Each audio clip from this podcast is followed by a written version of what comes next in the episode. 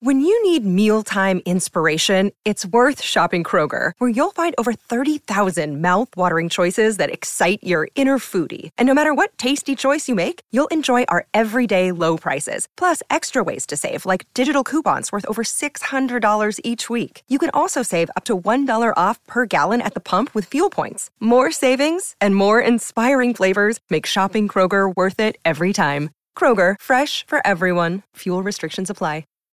Look, Bumble knows you're exhausted by dating. All the must not take yourself too seriously and 6 1 since that matters. And what do I even say other than hey?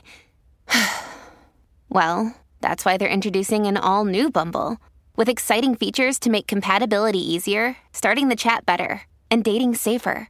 They've changed, so you don't have to. Download the new Bumble now. And I would just say, Sarah, that, that journalists make honest mistakes, and that doesn't make them fake news. But uh, the question that But I when have- journalists make honest mistakes, they should own up to them. Uh, sometimes, and a lot of times you don't. But there's a difference. There's a very big. I'm sorry, I'm not finished. There's a very big difference between making honest mistakes and purposefully misleading the American people. Something that happens regularly. You can't say I'm not done. You cannot say that was completely fake, Sarah. you cannot And he admitted say it. That it's an honest mistake when you're purposely putting out information that you know to be false. A few days ago, I called the fake news the enemy of the people, and they are. The fake news, attacking the media. We can't let them do this to us. fraudsters, and then called the press a stain on America. He does not go after big targets that he doesn't think he can beat. He's, he's using language in actually cons- very effective ways. Hello and welcome to Trumpcast, the show about the man who swears he doesn't watch four to eight hours of television a day, Donald Trump. I'm Jacob Weisberg. That's what the New York Times reported over the weekend in a story that seemed to provoke Trump to new paroxysms about the media. He tweeted that he never watches Don Lemon of CNN, whom he calls the dumbest man on television. He said that the fake news media writes purposely false and defamatory stories, major lies, which he says are a stain on America. He called for a Washington Post reporter to be fired for a mistake on Twitter, even though the reporter quickly corrected it and apologized. The president conflates honest error with fraud because he doesn't know what honest error is. Liars don't make honest mistakes, they're liars. So to Trump, mistakes are lies. But how should the press, which has been making a lot of really bad mistakes lately, respond to the president's assault? I'll be back to discuss that with the Washington Post press critic Erik Wemple right after we do the tweets.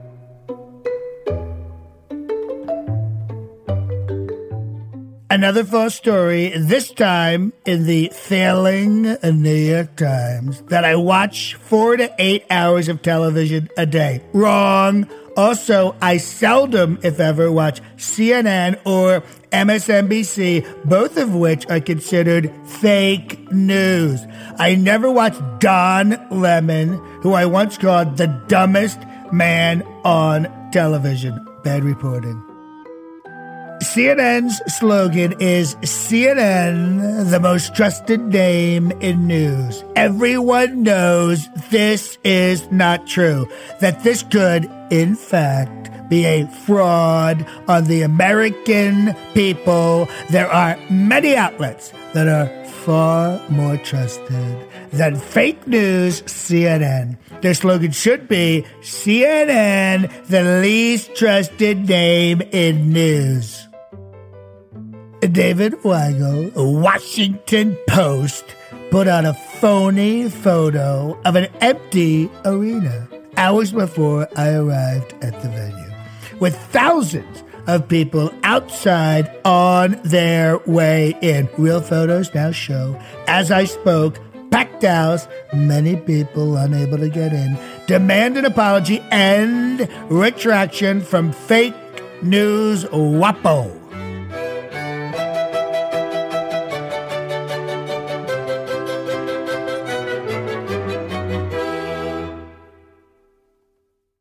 I'm joined today by Erik Wemple. He's the press critic for the Washington Post. Eric, thanks for joining me. Well, thanks for having me on. Very much appreciate it. So you heard Sarah Huckabee Sanders at the at the briefing today, and she says the press is not making honest mistakes. It is intentionally distorting the truth, and it is not correcting its mistakes if they are honest mistakes. What's the answer to that?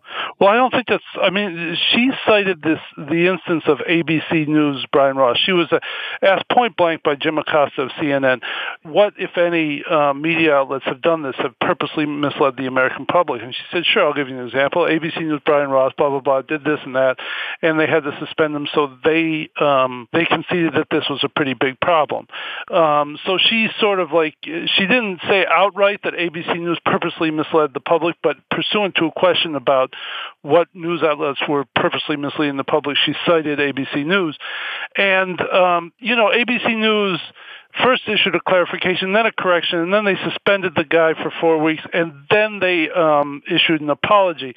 So it seems to me that if you're purposely misleading people, you don't issue corrections, and that's that sort of tracks back to the the origin of this whole fake news thing. Fake news arose the, the term really roared back into the public uh, last November or, you know, toward the end of the uh, 2016 election. And it was known as something done by people who were committed to planting false and malicious stories and who were immune or inured or whatever, resistant to um, issuing corrections. That has not been the case with uh, media outlets. I think media outlets are generally um, reluctant to issue corrections, but they do when they're forced to, and that's what's been going going on. So. I mean, there have been some bad mistakes lately that major news organizations have made. And of course, they're not intentional distortions. No sane person or no person knows anything actually thinks that. I doubt Sarah Huckabee Sanders even thinks that. Maybe Donald Trump thinks it. But some of these mistakes are bad enough that they fall into a kind of gray area of negligence don't you think, where the mistake, there's so much sloppiness that you have to hold someone responsible for doing something that's a little worse than the, the just kind of the normal error rate of journalism.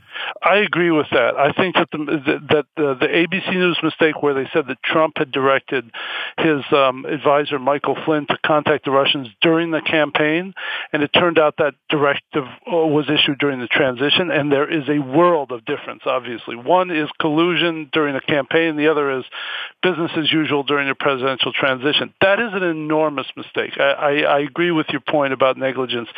That is more than garden variety journalistic miscue. And it has a huge impact, as we saw in the stock market and so forth. The CNN thing, uh, similarly, was a reporter taking an email and characterizing that email without having seen it. So just to be clear, this is this was the CNN story that right. Don Trump Jr. was receiving this key from WikiLeaks, you know, before right. the story was published, which would be a huge deal versus the reality, Enormous. which is that he got it after it was published, which means there was right. no story at all it's like if you sent me a link to a story, like, hey, yeah. check this out. You know, it's just like that's business as usual on email. And so those are both really, really big mistakes. And I agree with you that something beyond the usual just corrective um, response may be warranted. But still, the, the fact that they're getting corrected is something that is not nobody, at least in the White House and the critics, uh, they don't even seem to take account of that. And so my concern is that if, if news organizations don't even get the mitigation that comes along with issuing corrections and retractions, they're going to stop bothering it doesn't seem to help any you know the, the, mistake is made and the mistake is made.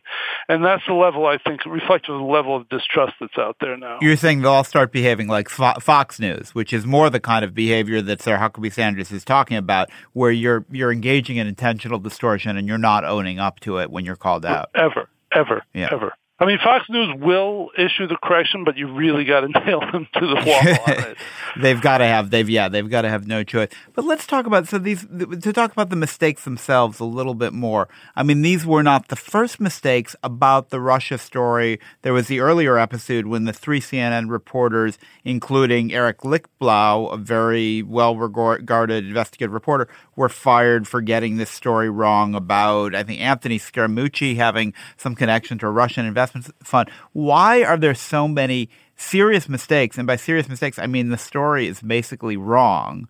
uh, happening around the Russia story? I am going to say that it comes from partisanship on the Hill you know, if you look back to the Benghazi thing, there were a lot of mistakes as well that came off of the Hill. If you remember, Jon Karl was reporting on Benghazi emails back in 2012 or 2013, and they gave him a uh, a very sort of like uh, the same problem that basically CNN had over this past weekend with, you know, we'll read a little bit of this email to you and it shows that the Obama administration was conspiring to suppress the truth about Benghazi. And then when they released the emails, it turned out that wasn't true.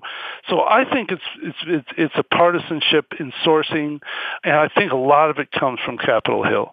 That's, that would be my diagnosis. Um, no, I think you're and, right because these stories, I mean, the CNN story story, I think, and the ABC story. I mean, pretty clearly, if you read, you know, the what they right. say about the sourcing, it's coming from the congressional investigation. So obviously, it's coming from the Democratic side, and there's some combination of wishful thinking and hyperbole. Exactly that they're saying, you know, look, we got this email, and they're they're not often forwarding the email for examination. They're describing the email, right, so exactly. a lot can get lost and, in translation there with partisanship and if I'm not mistaken, the Scaramucci thing that had the three people forced out, forced resignation, that also originated on Capitol Hill. Was it? Did it? Did it not pertain to Scaramucci um, and a congressional investigation of some sort? Um, I believe it was. Um, I, I, I, honestly can't remember. This was or, a couple months ago, which is the equivalent of 27 June, years think, in yeah, our current yeah, media yeah, cycle. Yeah, yeah, yeah. But yeah, I'm pretty sure it was a similar dynamic. So a lot of these things do trace back you know, there are very, few independent, honest broker arbiters up on Capitol Hill. You know what I mean? So for journalists, the message is slow down, be more careful. These mistakes at the moment are, first of all, they're they're really not excusable, and they can have a devastating consequence in this political environment. But what about the other side? Let's go back to the administration. I mean, Trump was calling again for a journalist to be fired over the weekend. And in that case, it was your colleague Dave Weigel who made a minor honest mistake that he very swiftly corrected when he tweeted a photograph of, from the Trump rally in Pensacola that made it look like there were fewer right. people there. So that was like that. I mean, again, all mistakes are bad, but it was on Twitter. It was not, it was a picture of a rally. It was not accusing him of colluding with Russia. It was pointing to something he, of course, does, which is exaggerating crowd size. And I mean, for Trump, colluding with Russia and crowd size are about on the same plane, right? I mean, if you if you if you rip Trump over crowd size, I mean, you're you're right on his hot buttons. But yes, uh, this was. I, I think that Weigel, obviously, if he had it over, would would would come to a census about Trump's sensibilities regarding crowd size. Uh, if it had been anything else, Trump probably would not have tweeted back directly at him and called him fake news. But yeah, this is something that Weigel was, you know, sort of a model of journalistic rectitude, and this is exactly the opposite, as you said, of the negligence standard that you had uh, rightly attached to these other things. This is something where honest journalistic mistake, stupid, uh, apologize, get out, but these things just don't go this way. You know, this is not a correction and an apology doesn't tie up anything these days.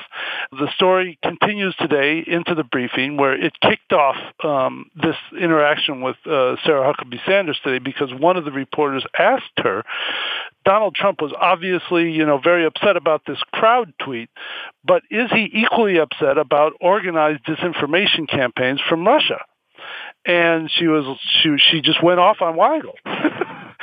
and didn't really address the Russia disinformation campaign. So it was it was a very eye opening uh, proceeding. Well, it's it's so often the case. There's this projection effect where Trump accuses other people of the thing he's guilty of, which is right, right. lying and distorting, which the press isn't doing. But do you agree with me? I mean, I just think for for the president to call for a journalist to be fired pretty much in any circumstance, let alone for honest error, is an infringement on press freedom, a grotesque abuse of power, and I think potentially something that should be in the articles of impeachment when they're drawn up. I I think it's awful. I don't quite think I, I'm not quite there with you on en- encroachment because it, it is uh, fighting speech with speech. I know that there's statute regarding w- what a uh, federal employee can do about private employment, and I know that that was an issue months ago, I believe, when Sarah Huckabee Sanders was talking about. Um, you may remember, uh, was it Jemele Hill? Uh, oh yeah, they about, called for her to be fired too. Trump called for right. her to be fired too. Yes, it, it's awful, and it's it's of a of a piece with the rest of the uh, ideology coming from the White House. Every journalist understands that some level of error is inevitable. You avoid it all you can, but journalists write under time pressure, and in the best of circumstances, there are going to be some mistakes, hopefully small ones, but error is part of journalism. How do journalists make that case to the public in an environment where everything is being colored as malicious distortion?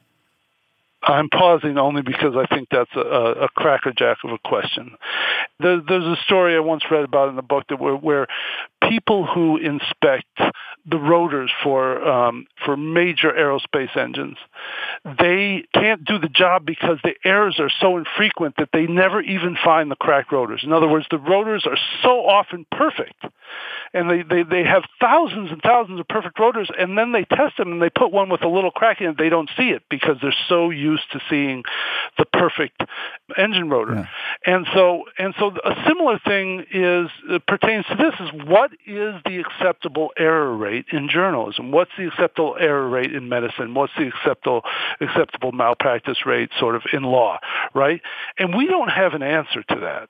We don't have any answer other than journalists saying that we we're going to make mistakes sometimes and social media critics saying essentially no level of error is is justifiable, right?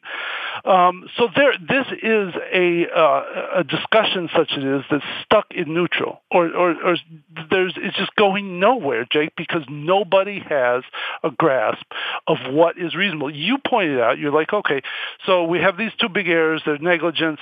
Um, there's the CNN error back in the spring. You're right about all of that.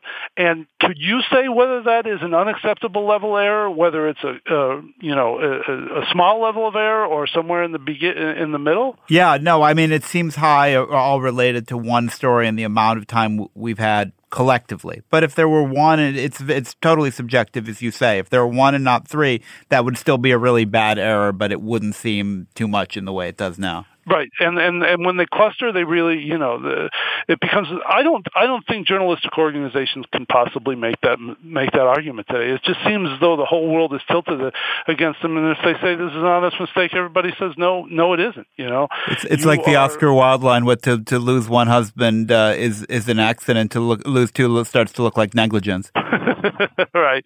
It is. Uh, it is. It is not an argument that journalists want to be making. I think the best approach is just to put the head down and, and, and, make it right the next time. And how do you think they should respond more generally to the way in which the president is very actively trying to make the press into a hate object? I mean, generally it's the same, you know, keep your head down, don't be drawn into it, don't respond. But at some level, boy, it's hard not to it's hard not to respond. And if you're if you're watching this, it doesn't feel like ignoring it is at all the right response because what he's doing is such a transgression of democratic values. Oh, it certainly is. I don't think there's any question about that. I don't think that they have. I, I you know, I think that like most of us, they've been basically uh, blindsided by this whole thing. You see, CNN's PR shop will tweet out denunciations or responses or rejections of the president. I don't think those go very far, quite frankly, and. I think, uh, Jake, really the best response is when the president has a success that it's properly um, recorded, it's properly reported upon. But, you know, quite frankly, he is not objectively having that many successes. so he he can help this along by governing better. And so when the the good news comes, the news organ, news organizations should cover that honestly, and that will force Trump and Kellyanne Conway to tweet out the stories. And I think that's the best way um, to uh, to resolve this. So when when um, they pass you this, understand what I'm saying? Yeah, but when they pass this grotesque tax bill, which every neutral expert says is is economically counterproductive and possibly catastrophic, they do a story saying big political victory from for Trump. Yeah, it's a political victory. It's it's better for him than getting the tax bill rejected, but the tax bill being rejected would have been a much better outcome for the country. Uh, I, I could not agree more with you. I, you know, I don't think that that would be that would be an example of something the president has done, but I, you know, I can't see it being a success by any sort of uh, objective measure. Uh, but you're right. I think that what what will happen there is if it does uh, get passed, the, the dynamic that's been created is you'll see all these pundits saying, "Now this is a big uh, victory for the president," and they will get hammered for say for saying that. And so it is really, really. Um, it's all just stupid. That's the unfortunate part of being involved with this. It's all just dumb, you know. Like I mean, w- we're talking about whether the president watches four or eight hours of television each day. You know, we're talking about you know who who lies more, the the level of discourse and you know the, the level of engagement that we have in this country now is just it, it is absurdly absurdly puerile, and that's where we are now. You know, you and I have just talked about you know the four years ago, 10 years ago, 15 years ago, if we were talking about the same topics, we would be talking about serious shit. But as it is, we're talking about bullshit, right? Uh, I'm afraid I can't disagree.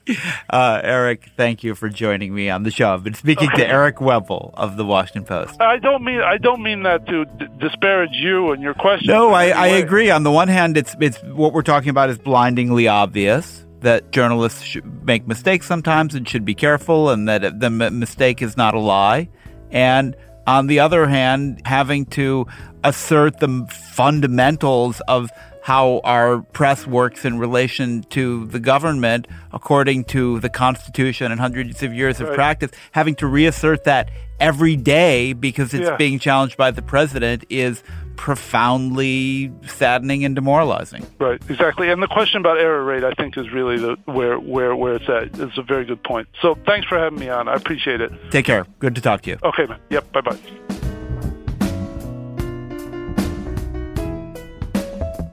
That's it for today's show.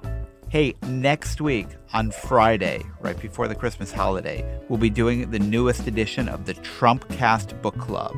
We read Michel Houellebecq's novel Submission. I really recommend that you read it with us, and you still have time. It's not that long, and it's a quick read. Our show was produced today by Jason DeLeon. John DiDomenico is our voice of Donald Trump. I'm Jacob Weisberg. Thanks for listening to Trumpcast.